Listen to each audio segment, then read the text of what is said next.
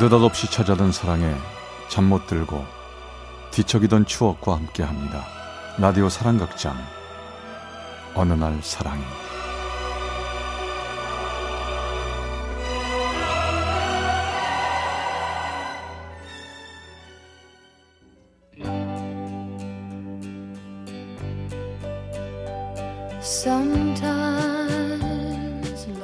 어느 날 사랑이 제108화 사랑이 맺어준 사랑.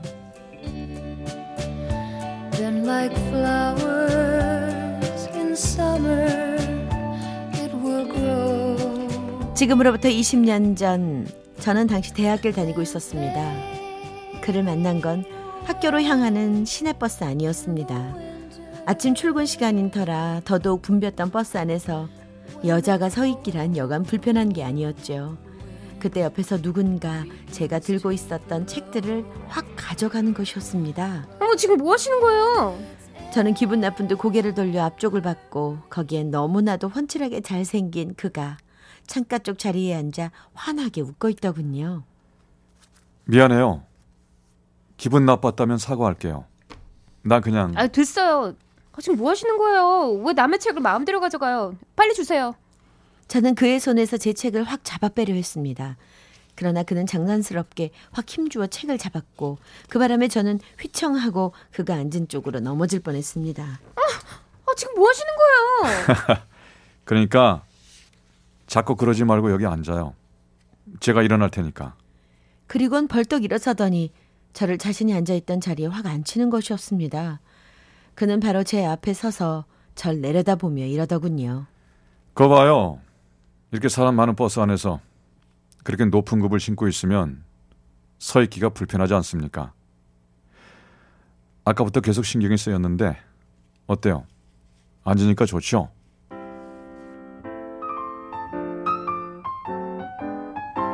지금 생각해도 참 어이없는 만남이었습니다.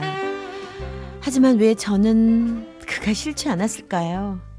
버스가 학교 앞 정류장에 거의 왔을 때쯤 그도 저와 같이 내리더군요. 저는 그에게서 제 책들을 확 뺏어서 무작정 학교를 향해 걷기 시작했습니다. 그런데 그가 제 앞을 가로막았습니다. 뭐죠? 왜 자꾸 이러시는 거예요? 사실 저 그쪽과 같은 학교 다니고 있습니다. 그런데요? 그게 뭐 어쨌다는 거죠? 축제 때 신앙송 하셨던 분 맞죠? 김소월의 시집. 아니, 그걸 기억하고 계셨어요? 제가 그랬잖아요. 저 그쪽 기억한다고요. 저요. 사실 그 신앙송 할 때부터 관심이 있었어요.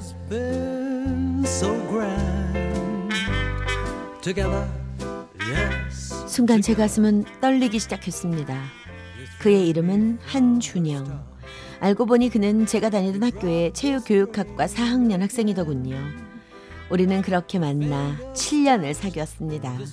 서로 미래를 약속하며 사랑을 키워나갔죠. 그러던 어느 날이었습니다. 일주일째 그와 연락이 닿질 않는 겁니다. 7년을 사귀어오면서 한 번도 이런 적이 없었던 그이기에 제 걱정은 커져만 갔죠. 그렇게 한 달이 지났고 제 친구 중 한 명에 의해서 전화가 왔습니다. 여보세요? 윤준이? 난데. 야, 나 네 남자친구 봤어. 진짜? 어디서? 야, 너 지금 어디야? 아니, 근데... 야, 근데 그 남자 다른 여자랑 있던데? 뭐? 다른 여자랑? 저는 아무런 생각이 나질 않았습니다. 그 자리까지 어떻게 갔는지도 기억이 나질 않습니다. 정말 그 카페에는 오빠가 웬 젊은 여자랑 마주 앉아 얘기를 나누고 있더군요. 오빠, 여기서 뭐해? 지금 여기서 뭐 하는 거냐고. 윤주야, 네가 여길 어떻게 왔어? 왜? 내가 못 올 때라도 왔어? 나한테 한 달 동안 연락 한 통 없더니 그 사이에 다른 여자 만나고 있던 거야? 그런 거야? 그게 윤주야, 우리 나가서 얘기하자. 나한테도 시간이 좀 필요했어. 안 그래도 너 만나서 얘기하려고 했어. 얘기는 무슨 얘기? 눈앞에서 다 봤는데. 아니, 어떻게 나한테 이럴 수가 있어? 한 달 동안 나 연락하지 않고 다른 여자랑 있는 모습을 보일 수가 있냐고.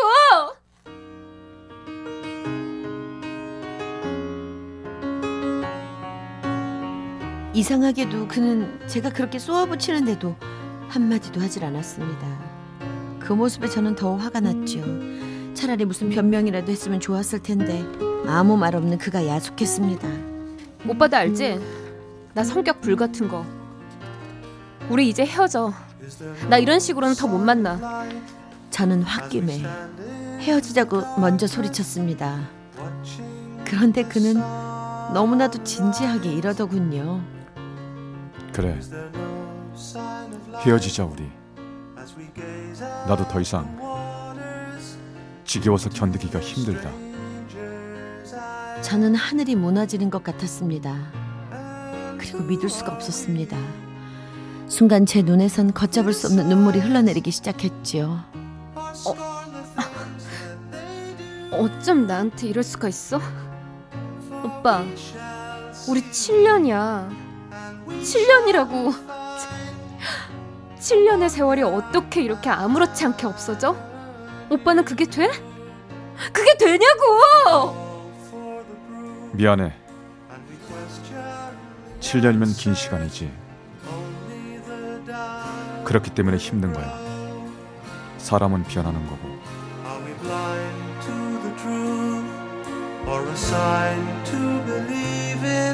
그가 차갑게 뱉은 이 말에 저는 아무 말 없이 돌아섰습니다.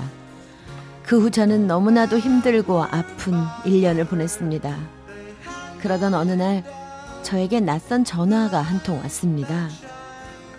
여보세요? 저 혹시 정윤주 씨 맞으시나요? 네, 그런데요. 실례하지만 누구세요? 저기 저 혹시 한준영 씨라고 아십니까? 한준영. 그 사람의 이름만 들었을 뿐인데도 저는 가슴이 쿵 하고 내려앉았습니다. 그런데 그 전화 속의 남자는 꼭 할 말이 있다며 만나자고 하더군요.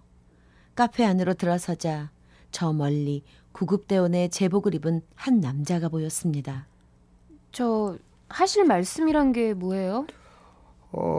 실은 이거요. 이게 뭔데요? 사실 얼마 전에 한준영 씨가 암으로 세상을 떠나셨습니다. 뭐라고요? 길가에 쓰러져 실려가실 때 저한테 이걸 꼭 정윤주 씨에게 전해달라고 부탁했었어요. 그가 내민 건 작은 편지 봉투였습니다. 저는 떨리는 손으로 편지를 읽기 시작했습니다.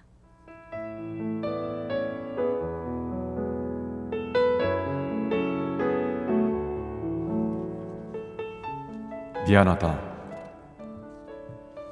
그때 그렇게밖에 너를 보낼 수 없었던 거 이해해 줬으면 해. 갑작스럽게 대장암 말기 판정을 받고 너에게 계속 연락을 할 수가 없었어.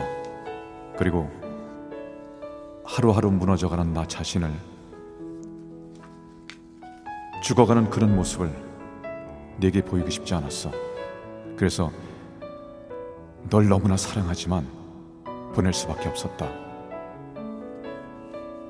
어떻게든 살아보려고 했는데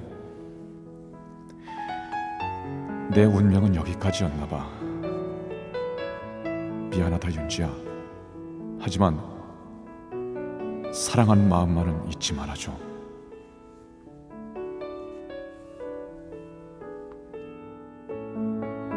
순간 전 하늘이 무너지는 아픔으로 울기 시작했습니다. 어떡해. 하늘이 어떡해. 미안해, 오빠. 나 아무것도 모르고. 미안해, 오빠.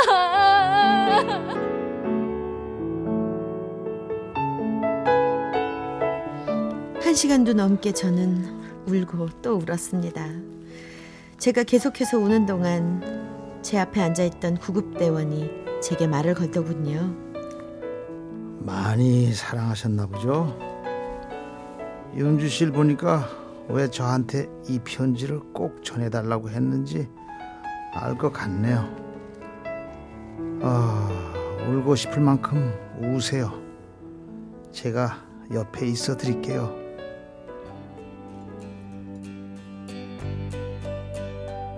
Sometimes love will bloom in the springtime.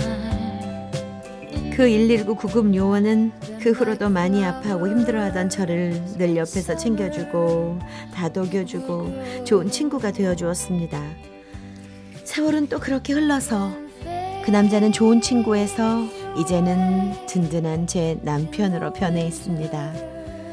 그 옛날 제 인생에서 제일 행복했고 가슴 아팠던 사랑, 그리고 그 사랑에 맺어준 또 다른 사랑, 첫사랑의 그 사랑, 지금쯤 하늘에서 행복한 저를 보고 있겠죠?